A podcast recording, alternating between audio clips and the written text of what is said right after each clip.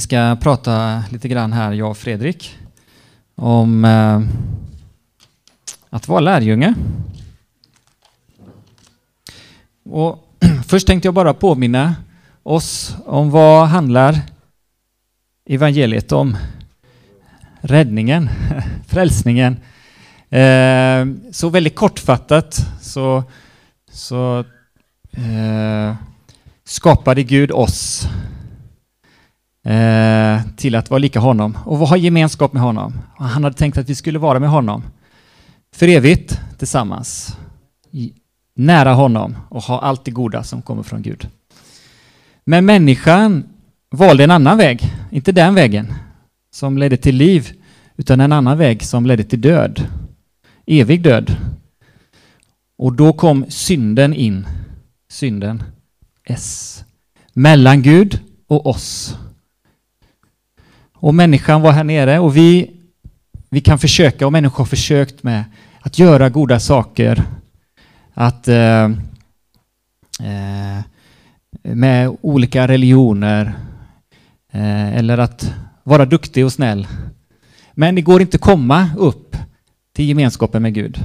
För den här synden är emellan, det här gapet mellan Gud och oss eh, går inte att komma förbi. Så, men då beslutade Gud här uppe att sända ner sin son Jesus Kristus för att göra en väg tillbaka till Gud. Så Jesus han tog på korset där han dog, korset här, så, så tog han våran synd. Så vi kan stryka ett streck över det här esset. För han har tagit hand om synden. Han har tagit hand om det som var mellan oss och Gud och har gjort en väg tillbaka till Gud, till det här eviga livet. Och det som vi behöver göra för att komma tillbaka här, det är att vi behöver tro att han har dött, att han har uppstått och att han är Herre. Att vi bekänner han är Herre, han är kung. Och det här är det kristna budskapet, frälsningsbudskapet, evangeliet om räddningen tillbaka till Gud. Eh, och eh, Så han har gjort allt som behövs. Och han väntar ju då på människornas drag. Vad gör vi? Vad är våra respons på det som han har gjort? Vill vi tro på honom? Vill vi följa honom? Vill vi komma upp på den här livets väg? Det är det som han väntar på oss alla människor. Och vi som har fått den här erfarenheten att komma tillbaka till Gud, vi vet att det är eh, den här, en av de här nycklarna här, så helt avgörande, det är att han, vi förstår att, att han är Gud, att han är Herre, att han är kung. Och det är något som är, inte bara något teori, utan vi väljer att följa honom som våran kung. Det är så vi kommer tillbaka till Gud. Eh, och då eh, är det ju såklart självklart också att när vi nu lever med Gud så behöver vi ju leva på samma sätt att han är våran Herre. Han är också våran pappa. Han är också våran vän och så vidare och våran herde. Han är våran Herre. Så om, om detta är vägen tillbaka till Gud, då är ju, fortsätter ju det vara också sättet att vara med Gud, att följa Gud, att han är våran Herre. Det finns inget annat sätt att följa Gud än att han är kung. Eh, vi ska läsa från eh, vad Jesus gjorde eh, när han var här på jorden, från Matteus kapitel 4, 4 och 18.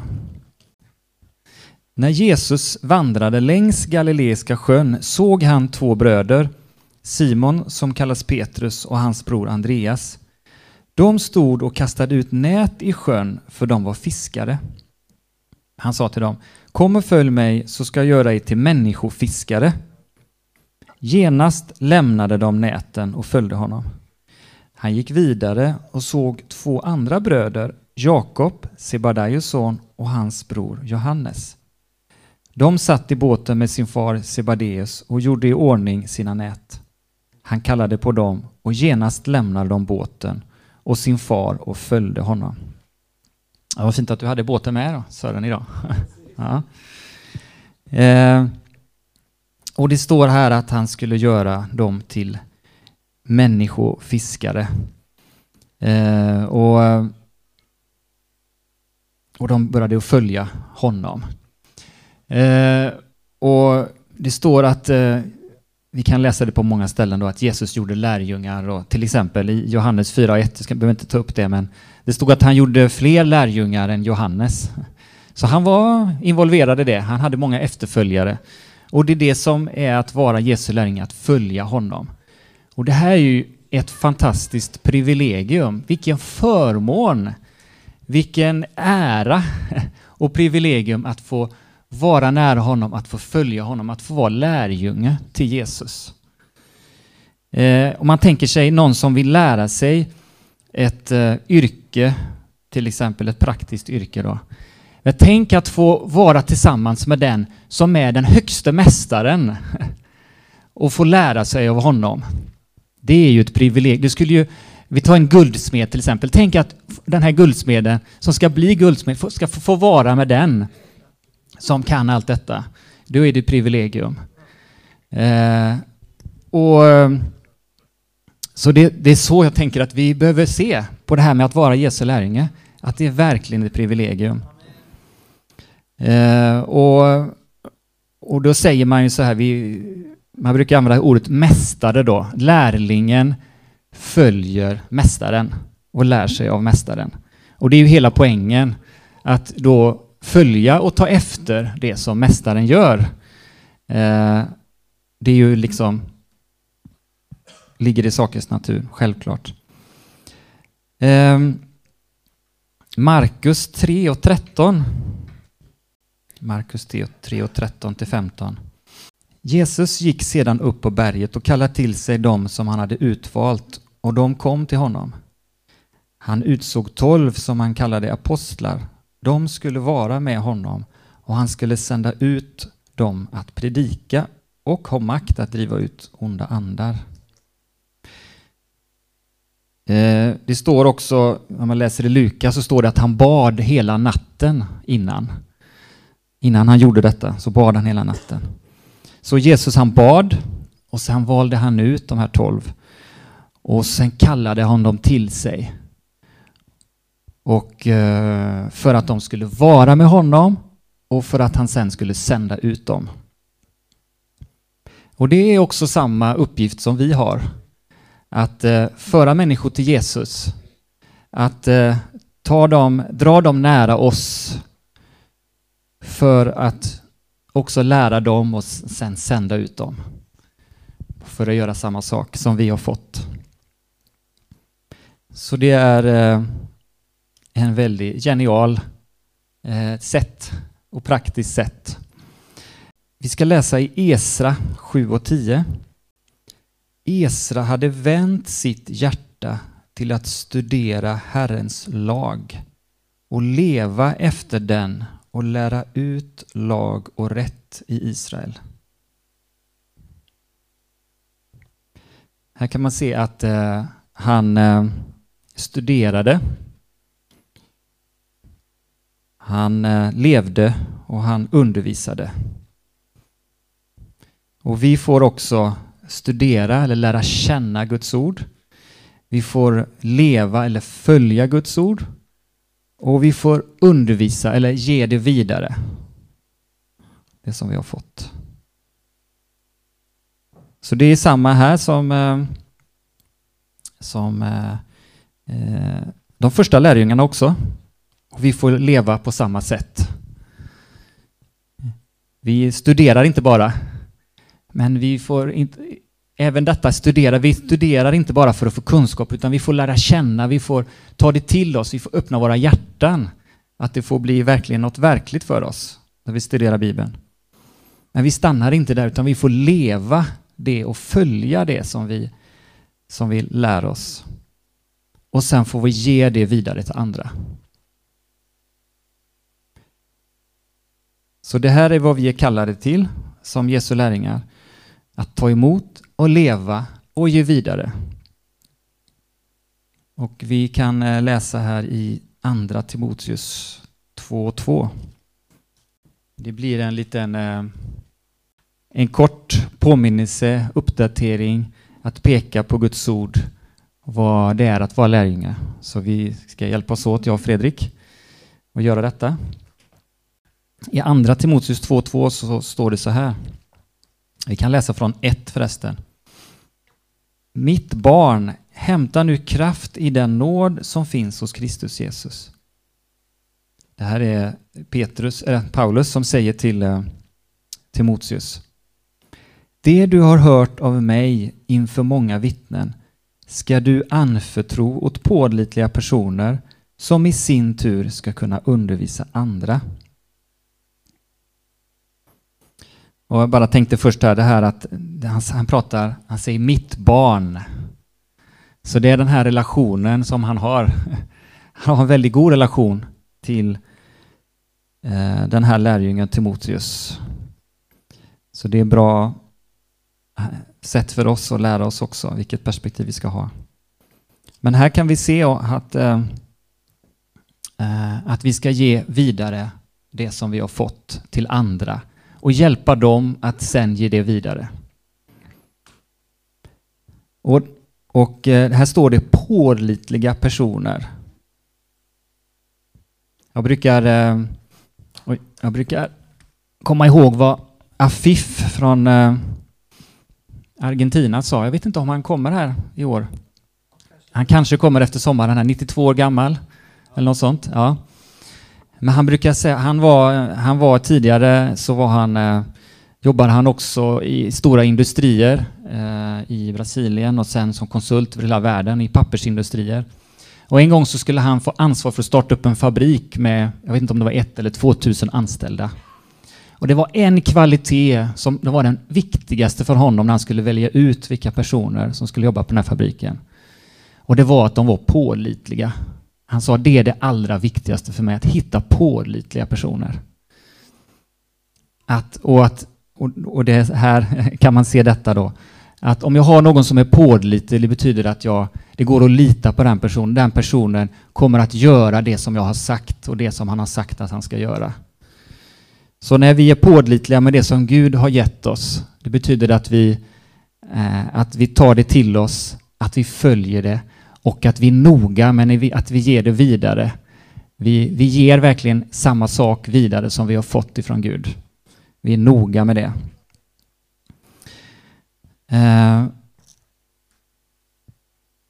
och man kan se när man läser eh, i evangelierna här om, om hur Jesus gjorde med lärjungarna så kan man se att han både tog hand om dem på ett sätt och han tränade dem. Så han tog hand om dem, han var verkligen herde och han tränade dem för, att, för ett uppdrag. Ehm, så han, han hade sina får, sina lärjungar, som han tog hand om. Och de, men de följde honom och han formade dem under tiden. Så vi behöver också någon som tar hand om oss, men också någon som hjälper oss att växa. Eh, och vi behöver ta hand om andra som har kommit lite kortare på vägen än vi. Hjälpa dem med deras behov, men vi behöver också träna dem för att de ska bli skickliga och, och bli formade för att kunna ge vidare det som de har fått. Det är ju lite grann poängen med att vara lärjunge, att man blir förvandlad, eller? Det liksom ligger lite grann i sakens natur. Eh, Matteus 28 står ju om detta också, eller hur? Det är ju inte meningen att eh, vi ska stå still, utan att vi ska komma vidare.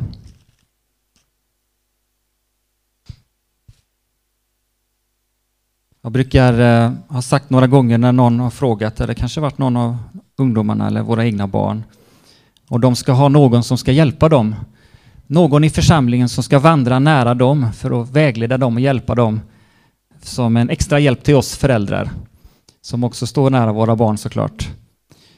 Och då funderar man på men hur kan jag veta att det är rätt person? ja, men om det är en person som du känner att, att eh, du kan eh, eh, vara trygg med, där du känner, där du känner dig avslappnad och, och kan dela med dig av det som du har där inne. Det är ett bra kriterium. Ja, men det här är personer person som jag känner att jag kan öppna mitt inre för. Det är väldigt bra. Och sen om det är en person som jag känner, här finns det en vänskap, en, en, bra, en bra kontakt. Det är roligt, det är gott att vara tillsammans. Och sen det tredje, att jag tror att den här personen kan hjälpa mig att växa i min relation med Jesus. Jag tänker de här tre. Någon som jag kan öppna mitt liv för, som jag känner att jag har en god connection med och som jag tror kan leda mig vidare. Och det kan ju finnas många, eller det visar sig att det är den här personen. Eh, ibland är det enklare. Eh, men i Matteus 28 så står det så här i vers 16 och 17. De elva lärjungarna gick till Galileen, till det berg dit Jesus hade befallt dem att gå. När de fick se honom tillbad de honom, men några tvivlade. Eh, innan vi läser vidare här, vi ska läsa de andra verserna med här, 18-20. Eh, det står att de tillbad Jesus. Så här kommer vi tillbaka igen till det här som, vi, som jag började med. Att eh, vem tillber man? Ja, man till, de tillbör Jesus, han är ju Gud själv. Och han är Herre, han är kung. De tillbör honom som kung här. Det är lite... Man ser här att eh, de har förstått lite mer här på slutet. Det har hänt någonting under resans gång. Eh, men här är det, de tillber Jesus. Så det är tydligt, han är deras Herre.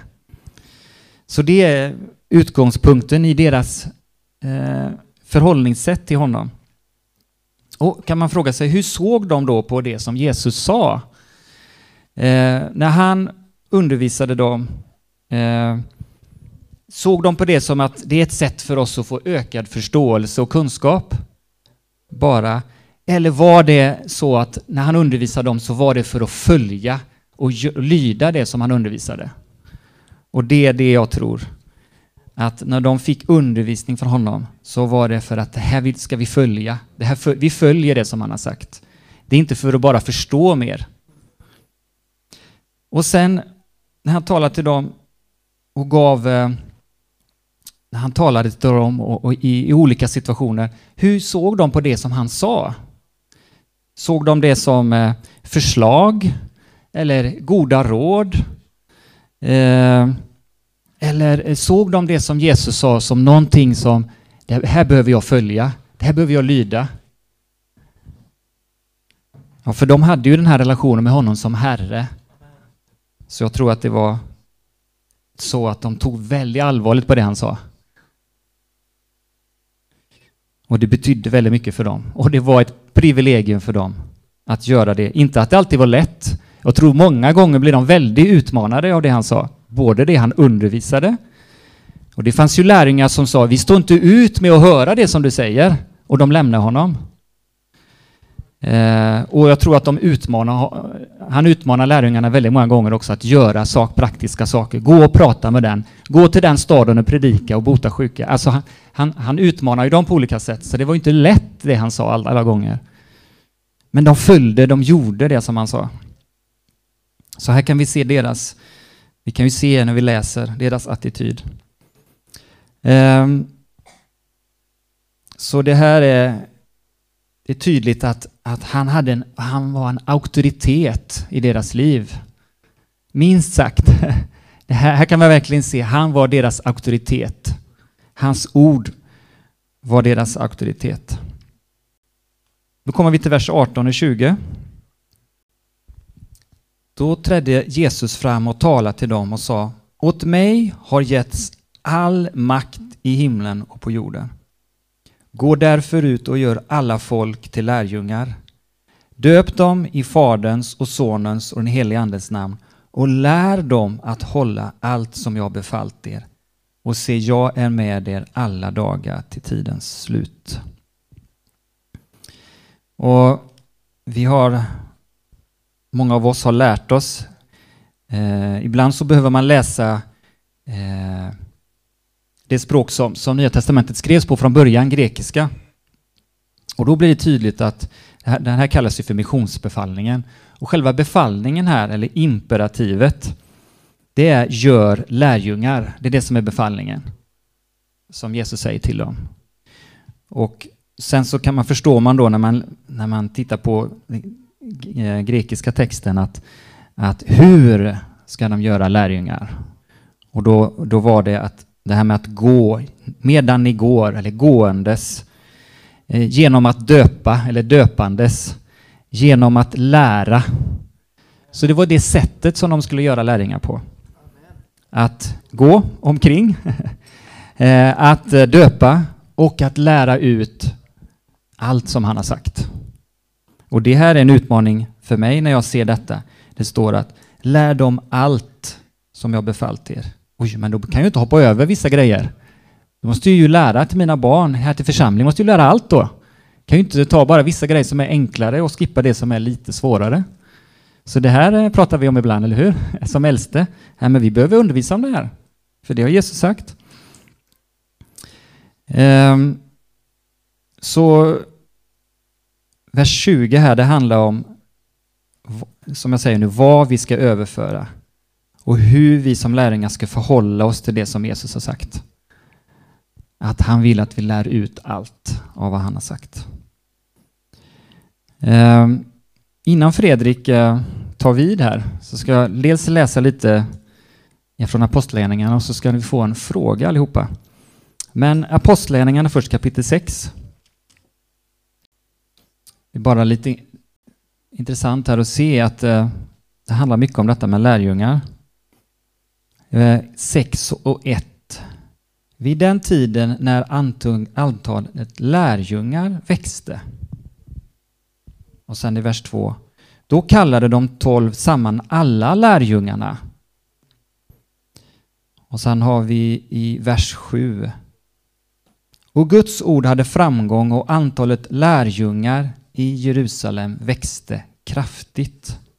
Ja, 6 och 7. Så det var 6.1, 6.2 och 6.7. Och sen har vi kapitel 9, vers 1.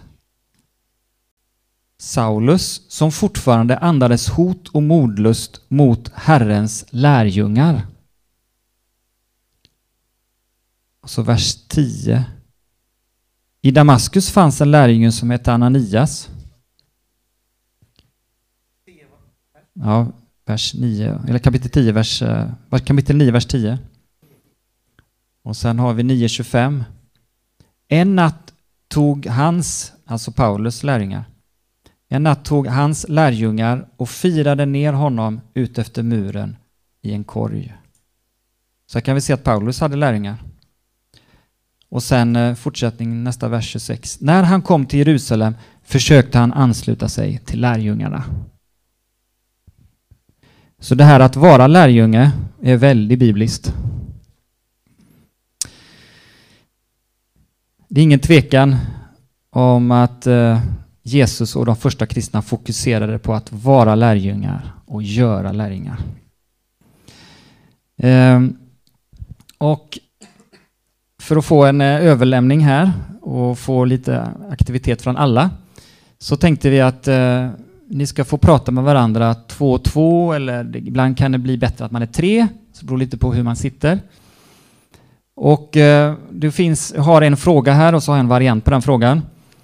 Eh, att ni ska samtala några minuter om vad det har inneburit för dig att få en personlig hjälp från någon att växa som lärjunge. Vad har det betytt för dig att få en personlig hjälp av någon för att växa som Jesu lärjunge? Den andra frågan då, om du inte har erfarenhet av det här att någon hjälper dig personligt i din tro, så kan du prata om vad du tror det skulle innebära för dig att ha någon som hjälper dig personligt för att växa mer som Jesu lärjunge. Så om du inte har den erfarenheten så kan du prata om vad du tror att det skulle kunna innebära för dig eller betyda för dig om du hade någon som hjälpte dig att växa som Jesu lärjunge. Pappa och mamma tar ansvar och handleder sina barn. Och eh, barnen är en lärling. Barn är föräldrarnas lärling. Eh, och sen kommer en tid att det, ni får, föräldrarna får hjälp av andra. Eller hur Sören?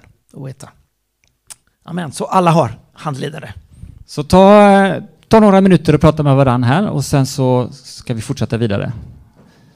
Så varsågoda. Ni kan sitta kvar och prata.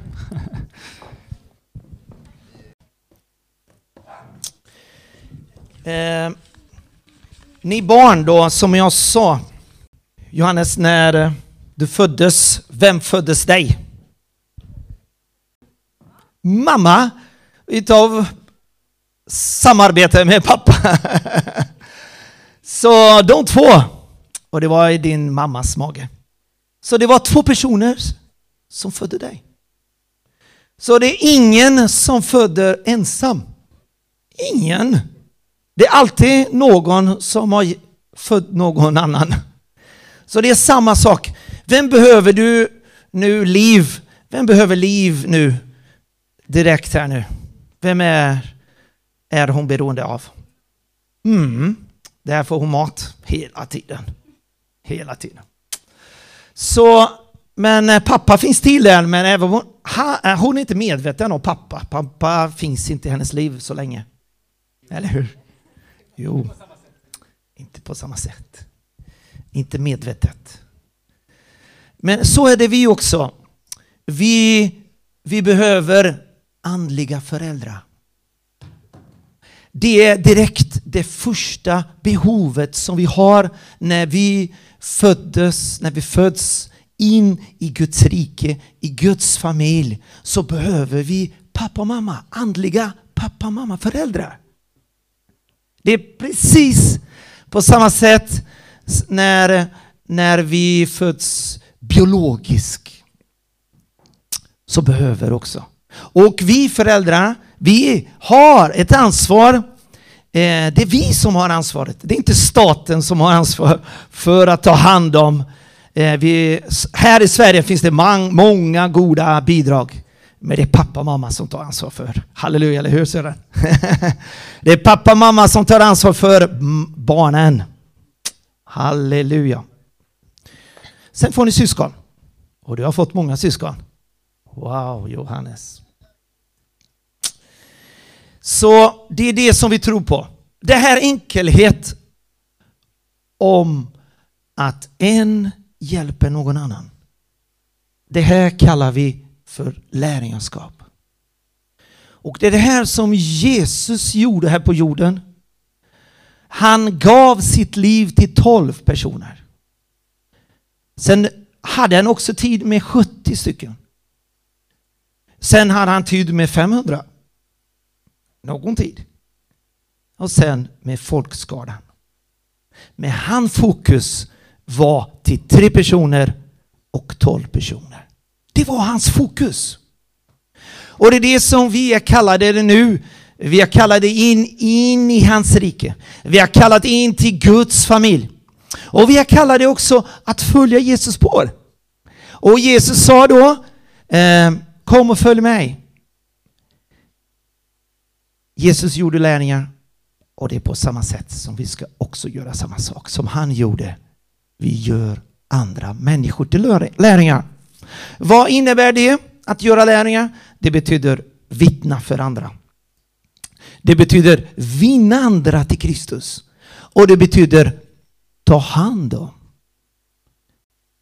Tänk här finns det två bebisar, det är två mammor där. Underbart, underbara mammor som tar hand om sina två underbara pärlor, prinsessor. Så de är totalt totalt beroende av sin mamma. Så är det när vi blir födda på nytt. Vi är beroende. Vi är. Är beroende negativ? Kan det här beroende av bebisarna vara beroende? Är det dåligt och negativt att vara beroende av mamma? Nej. Tror det finns lite lögner i samhället där vi, där vi hör var inte beroende av varandra. Bli inte beroende av någon. Har ni hört det här? Ja. Därför Guds rike, församling är i Guds rike. Guds rike finns i församlingen och vi ska predika om Guds rike. Vi finns i världen, men vi predikar en motkultur här i samhället. Inte det är bara i Sverige. Vi är motkultur i Ukraina, det är motkultur i Brasilien och det är motkultur i alla länder. Guds rike är en motkultur. Vi anpassar oss inte efter världen, eller hur? Guds rike är en motkultur där vi lever. Amen. Och därför ska vi predika. Det här är Guds rike. Guds eh, bibel, här är Nya Testamentet bara. Men bibel är där det står om Guds rike och det här är det som vi behöver predika och överföra till våra barn. Eh, biologiska barn, då Samiani överför Guds rike till ni barn. Thomas är där inne, eller hur? Men du är stor redan, du är här med din kompis Arvid. Så vi föräldrar tar ansvar för våra barn och vi vägleder våra barn. Vi vägleder med våran tro. Vi har fått och hittat en tro och vi vill att våra barn ska hitta det här tro. Tycker det här Skolverket om det här som vi säger nu? Nej, det tycker de inte alls att det är bra. De tycker det är väldigt bra saker, men det här om tro, det tycker de inte om. Och här, särskilt här i Norden är väldigt jobbigt. Och därför är det en motkultur. Vi, ni barn, ni behöver hjälp av era föräldrar. Och sen behöver ni handledning. Nu eh, i er ålder, tonårsålder, det är så bra att plötsligt så börjar ni lära känna, träffa andra ungdomar, tjejer, ungdomar. I det här varannan onsdag så träffas ni. Ni får lära känna andra. Så det här är handledning som vi har fått hjälp, som vi håller på med att, att arbeta. Så här lever vi i församlingen, så här tror vi i församlingen. Var finns det grund i, i Nya Testamentet för det här som vi håller på med? Det som vi arbetar. Japp, då slår vi upp. Nu, börjar, nu ska jag läsa Guds ord. Apostlagärningarna kapitel 20, vers 20-21. Det var Paulus som kallade in äldste för att träffas innan han gick till Jerusalem och han blev fängslad i Jerusalem. Så han visste att det här var sista gången han, som han skulle träffa dessa ledare. Och då sa han de som var från Efesus ni vet också i vers 20 att jag inte har hållit undan något som kunde vara er till nytta. Utan offentligen och hemma i husen predikat för er och undervisat er.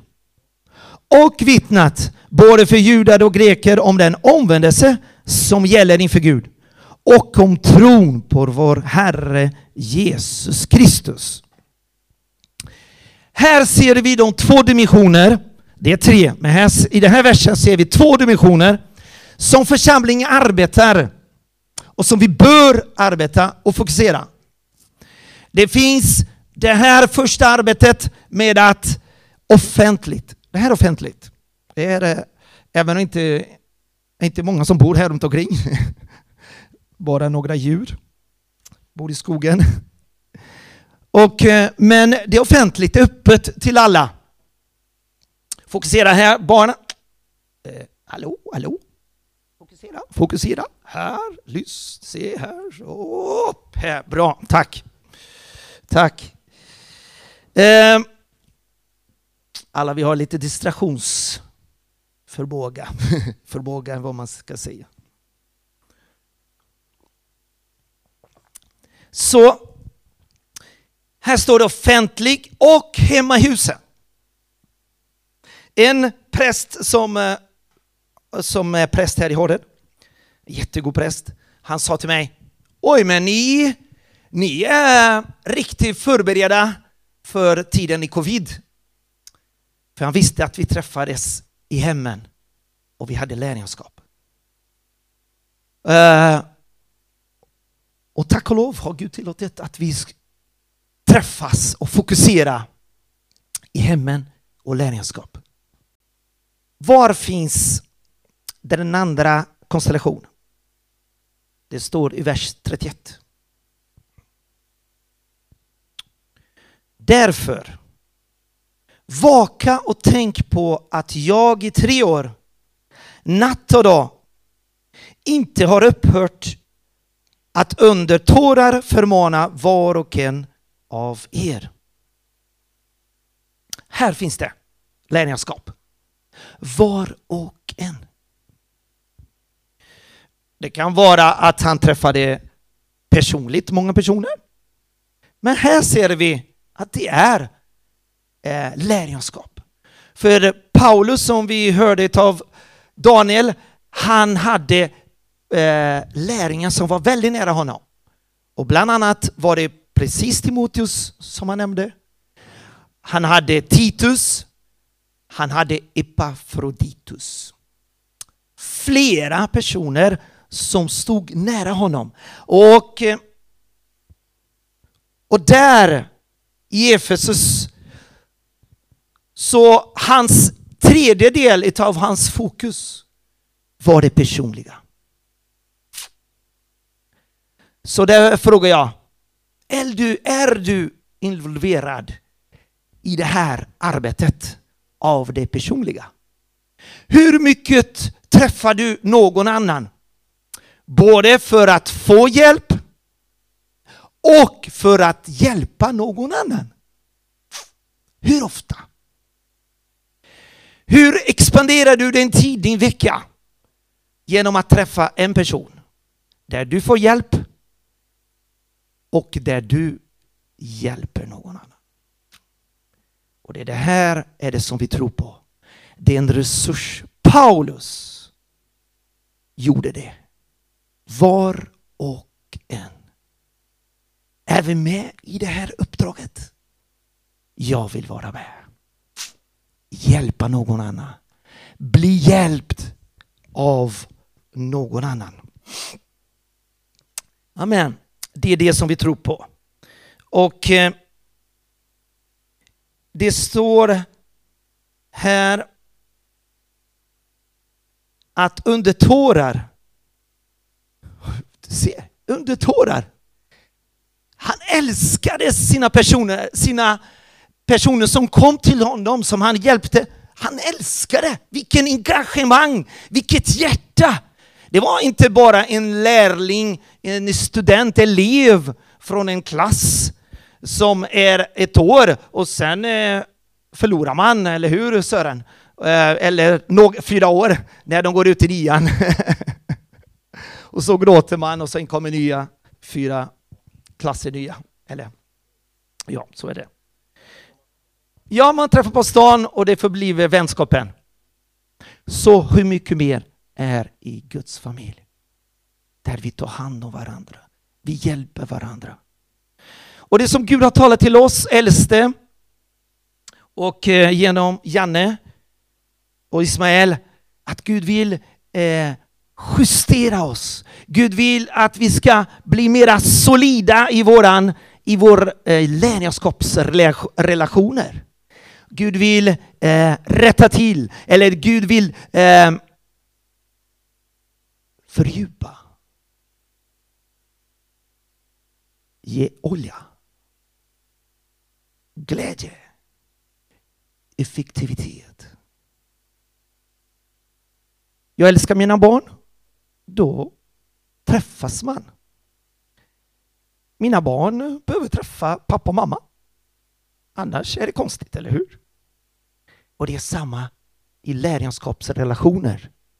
Man behöver träffa sina föräldrar och ägna tid som Daniel läste i Markus 3. Han kallar det för att umgås. Och sen finns det ett arbete. Det står i vers 32 att nu bröder och syskon överlämnar jag och vi överlämnar er varje får här som vi är ansvariga för. Vi lämnar åt Gud. Och hans nådsord. Hans nådsord, ordet, Guds ord, Guds ord, den, är, den har en egenskap som betyder nådens ord. Det är full av nåd det här, ingen lagiskhet. Det är full av nåd. Och det här ordet verkar i oss. åt honom som är mäktig att uppbygga er och ge er arvedel bland alla. Det som Gud vill justera eller fylla på eller förnya i våra eh, relationer, i lärjunskapsrelationer är att det ska bli klädd av en gudsklädnad. Relationen av handledare och lärjunge. Gud vill att vi ska vara en klädnad i den här relationen. Det står i Guds ord, inte specifikt om ledarskap, men vi tar principerna och tillämpar i den relationen.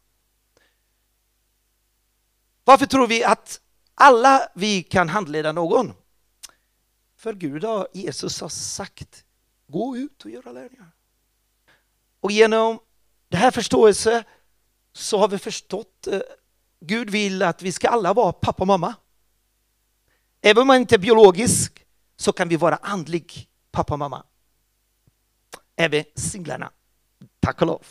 Ni alla singlar är också kallade för att bli mamma eller pappa då, andliga. Och det är bra, för vi behöver inte vänta. Ni tonåringar kan redan hjälpa. Vilken klädnad ska du präglas i den här relationen relation av eh, handledare och sin lärjunge? Det är, det står i Kolosserbrevet 3.12. Det här ska vara atmosfären i en lärjunskapsrelation. Det är som pappa och mamma. Den ska vara klädd av hjärtlig barmhärtighet. Godhet. Ödmjukhet från handledare och ödmjukhet från lärjungar för att kunna ta emot. Den som handleder är inte större än den som blir handledd. Ingen är större än den andra. Det finns bara en som är stor, som är Jesus. Handledare är en tjänare. Men vi hjälper någon. Så är vi alla tjänare till Jesus, kungen. Vi är inte större. Men det ska klädnas, den här attityden ska vara i handledning och eh, då med era, med era föräldrar då. Den här relationen vill att ni ska vara med era föräldrar. Då blir det mera tillämpning, tillämpat, eller hur? Så inte det blir, men det kan, eran, ni kan komma i handledning snart, ni tonåringar. Och eh, utöver pappa och mamma såklart, är det någon som hjälper till. Så det här ska det vara attityd mellan sina handledare. Godhet, ödmjukhet, Saktmodighet och tålamod. Och ha fördrag med varandra och förlåt varandra. Den som handleder, är den personen perfekt? Den som blir, hand, blir handledd, är den personen perfekt? Nej, Båda är imperfekta, är, vad säger man på svenska? Ah, inte perfekta. Tack. Så, och det är därför som vi kommer att behöva hela tiden be om förlåtelse och att förlåta varandra. Men ändå så fortsätter jag att hjälpa Sören som min lärjunge.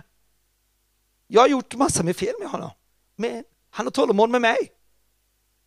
Och han ber om förlåtelse och jag ber om förlåtelse. Men jag hjälper honom ändå. Och vi kom tillsammans och, och syftet är att herre Sören, kom igen broder! Vi står tillsammans. Vi hjälper varandra, vi, stö, vi stöttar varandra. Jag kan inte bära dig, nej, det är du som bär mig. Du är starkare. Så vi står tillsammans, vi hjälper varandra. Men jag visar, jag är lite äldre än honom, så jag kan visa vägen. Paulus sa, förbliv i, i, i mina vägar som jag undervisat församlingar. Så det är Paulus vägar, men det är i Kristus. Så jag har vandrat eh, sen jag var kanske sju år och nu är jag 56. Så i alla dessa år har jag vandrat. Och därför kan jag säga, jag, jag har lärt mig många saker.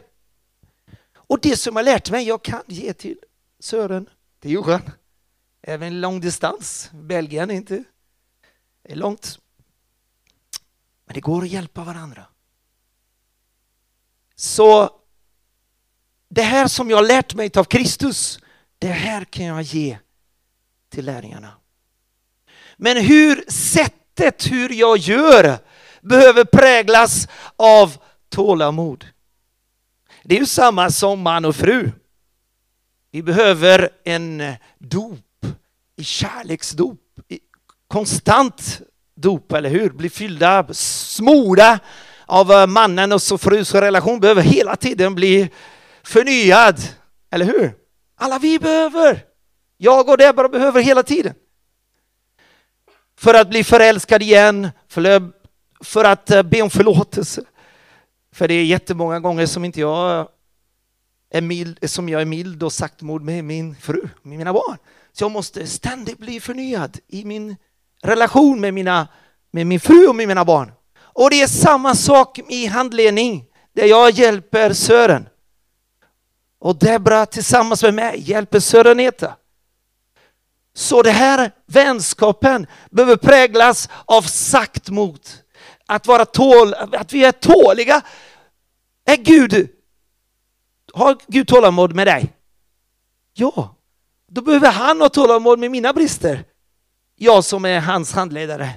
Och jag behöver ha tålamod med hans brister när jag ser något fel med, i hans liv så går jag med väldig ödmjukhet. För om jag skulle korrigera något som man gör fel, då gör jag med saktmod, för jag vet att jag har gjort massor med fel. Jag kommer inte med dömande till honom. Jag kommer inte med anklagelse till honom. För, vet du varför? För jag är äldre. Jag har sett att jag är syndare också. Jag har sett att jag har gjort massor med fel. Hur ska jag vara? Hur ska jag vara högmod och anklaga hans fel? Hur? Jag kan inte anklaga honom. Aldrig. Men ibland när jag korrigerar honom så kan han upp. ord. Uh, uppleva, tack. Ibland när vi handledare korrigerar ibland någon eller förmana betyder varna. Det är inte roligt att varna, det är inte roligt att korrigera. Jag gillar inte att korrigera. Jag gillar inte. Det är så jobbigt att korrigera. Men vi måste. Vi har ett ansvar inför Gud att uppmuntra, att trösta, att bygga upp och varna. Och korrigera. Det är vårt ansvar som föräldrar. Om jag det Debra sa i chockkultur här i svenska, i kulturen för invandrare. Eh, då sa hon, ja men jag måste, jag måste, mina barn måste lyda mig. Och svensklärare, vad säger du för något? Ja! Om jag ser mitt barn går över eh, gata och bilen ska köra över Ska inte jag säga till mitt barn, nej du får köra över mitt barn. Aldrig i livet! Och det är det som är sjukt ibland här i samhället. Vi måste, vi har ett ansvar. Föräldrar har ett ansvar att ta hand om sina barn. Och vi pastorer har ett ansvar att ta hand om våra andliga barn. Ni som är får i församlingen. Det är lärjungaskap och vårt tedes, eh, vi tre äldste, vi har ett ansvar också att varna, också att korrigera. Men inte bara det, annars är det inte roligt. Om någon i ledarskap, om, om jag som pappa bara korrigerar mina barn, stackars mina barn. Då har jag missat allt, för då har jag vis, det, vi, är, vi är vänner, det är, min pappa, det är mina barn. Jag älskar mina barn. Eller hur? Så ledarskap kan inte vara bara korrigering. Annars tar man död på, jag ska bara säga, man knäcker någon om man bara korrigerar. Men därför behöver vi Guds ord. Guds ord står det trösta, uppmuntra, också varna, också korrigera när det behövs. Men vilken är atmosfären i lärjungaskap och som vi tre äldste eh, vi är era pastorer, herdar. Hur är, ska vara atmosfären? Vilken klädnad? Det är det som vi har läst. Men det är en skola för oss. Vi, vi är, jag och Daniel och Sami, vi är pastortrainee.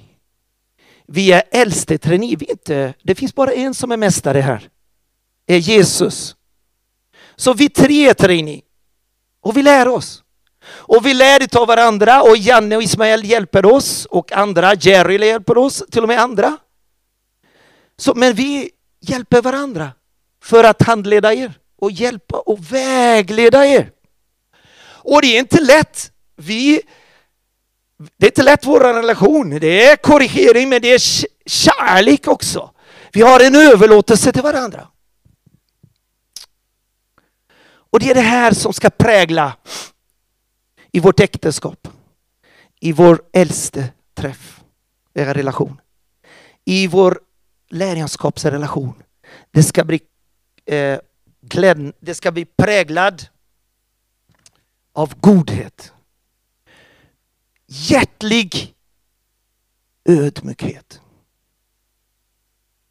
Från båda sidorna. Det behövs från båda sidorna. Ingen högmod från den som korrigerar och inte högmod från den som tar emot, för annars kommer inte den personen ta emot heller. Och det, är jättejobbigt, det är inte roligt att ta emot korrigering eller varning. Men vi behöver livet. Om inte barnen lär sig, om inte tonåringar lär sig, då är det många som kommer till fängelset. För de har inte lärt sig gränserna i samhället att lyda lagen. Så många gånger lär de i staten att vi behöver lyda trafiken. Men det finns andra lagar. Och det här är det som finns Guds rikes lagar. Amen. För att inte skada oss. Och där står det då, varför ska vi ikläda i vår relation i lärjungaskap Vi ska ikläda oss i det här. Varför? Det är beroende, det, det, det finns en orsak varför jag ska vara, jag ska ödmjuk, jag ska ha ett ödmjukt hjärta när jag, om jag behöver korrigera.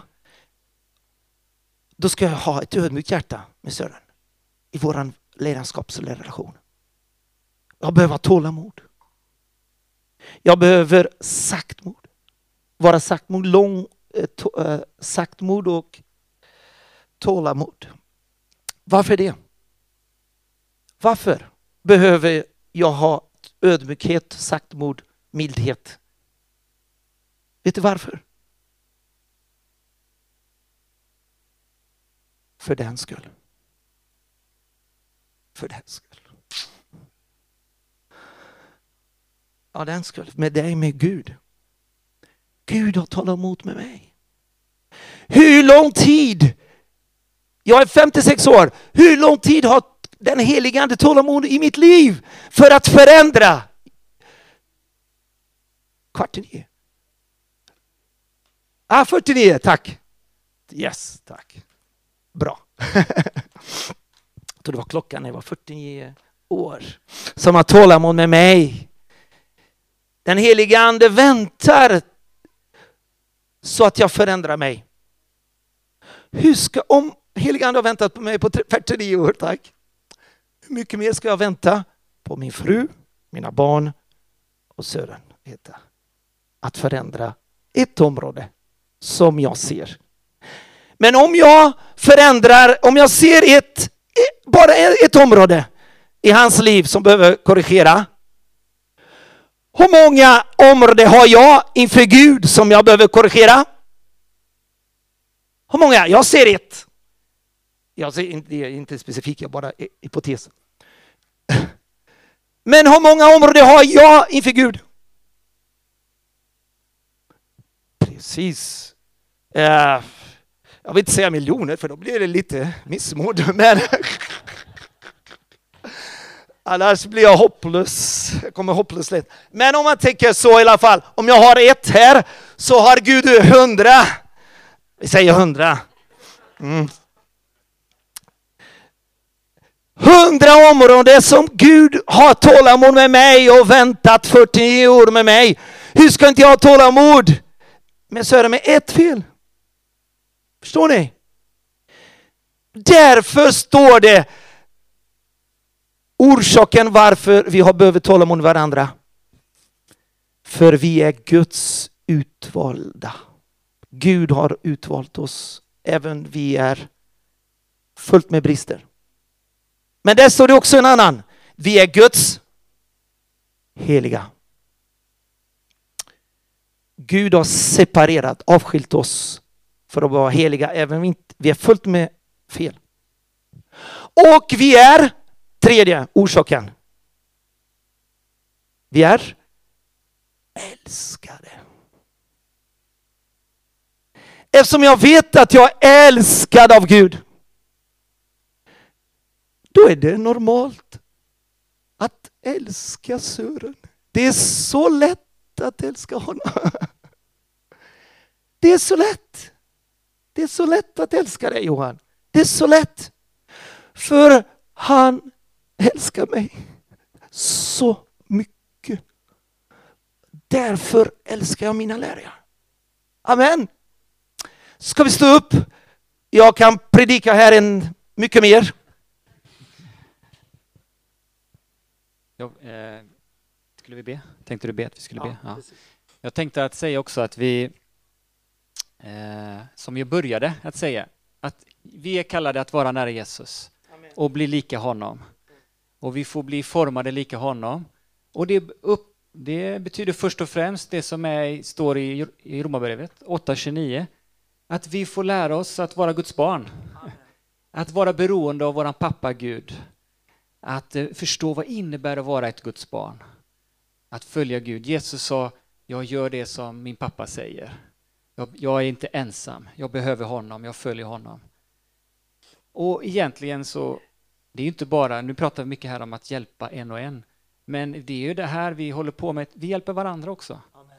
Hela tiden, eftersom vi, när vi är tillsammans, när vi umgås, när vi träffas med husförsamlingen, i familjen, på olika sätt, vi i vår vänskap, eftersom vi vet att vi alla vill följa Jesus, vi vill bli lika Jesus, så hjälper vi varandra. Nilsson, du får tala in i mitt liv Nilsson. Säg saker som du ser i mitt liv. Det är den relationen vi har med varandra. Vi uppmuntrar och uppbygger varandra hela tiden. Och här är vägen, här. Här går vi framåt här tillsammans. Så vi, det är inte bara i ett personligt lärjungaskap, vi håller på hela tiden att bli lärjungar och hjälpa varandra Amen. att följa Jesus. Amen. Jag tänkte en sak som jag har pratat med Fredrik Colette och eh, Jakob där. Jag tänker att eh, många som tror på Gud, eh, vi kan komma till en av de två dyken här. En dyk att bara ta emot. Jag vill bara ta emot. Jag vill bara, bara komma till en gudstjänst, till en samling och ta emot. Ta emot på Youtube och ta emot på olika sätt. Jag vill bara ta emot mycket från Kristi kropp. Och sen den andra sidan är, jag vill bara ge, jag vill bara hjälpa. Jag är här, här är, här är jag, jag är redo för att hjälpa och bekänna dig. Och så lätt kan vi vara på en av de sidorna. Men Gud har kallat oss till båda. Amen. Gud har kallat oss och det krävs ödmjukhet för att ta emot och ödmjukhet för att ge också. Och Gud kallar oss alla utan undantag. Alla som är troende, alla som är Jesu lärjungar. Du är kallad för att ta emot från Kristi kropp. Inte bara ta emot, nej men att ta emot bara från Gud på min bibelläsning här och från Youtube. Och, nej men verkligen att ta emot från de som känner dig här, som, vi, som Fredrik berättade. Mm. De som är verkligen nära dig. Mm. Och det kan vara lite svårt ibland mm. att ta emot från de som verkligen känner dig. Men vi behöver det. Och sen för att ge, inte bara ge till dem på mina följare på Instagram, men verkligen ge till dem som är nära mig, som lever där. Så att öppna mitt hus, öppna mitt hem, läsa Bibeln, vittna till dem som inte är troende och hjälpa dem som är redan troende. Och vandra i, verkligen i församlingen. Så. Ta emot från olika håll och ge till olika personer.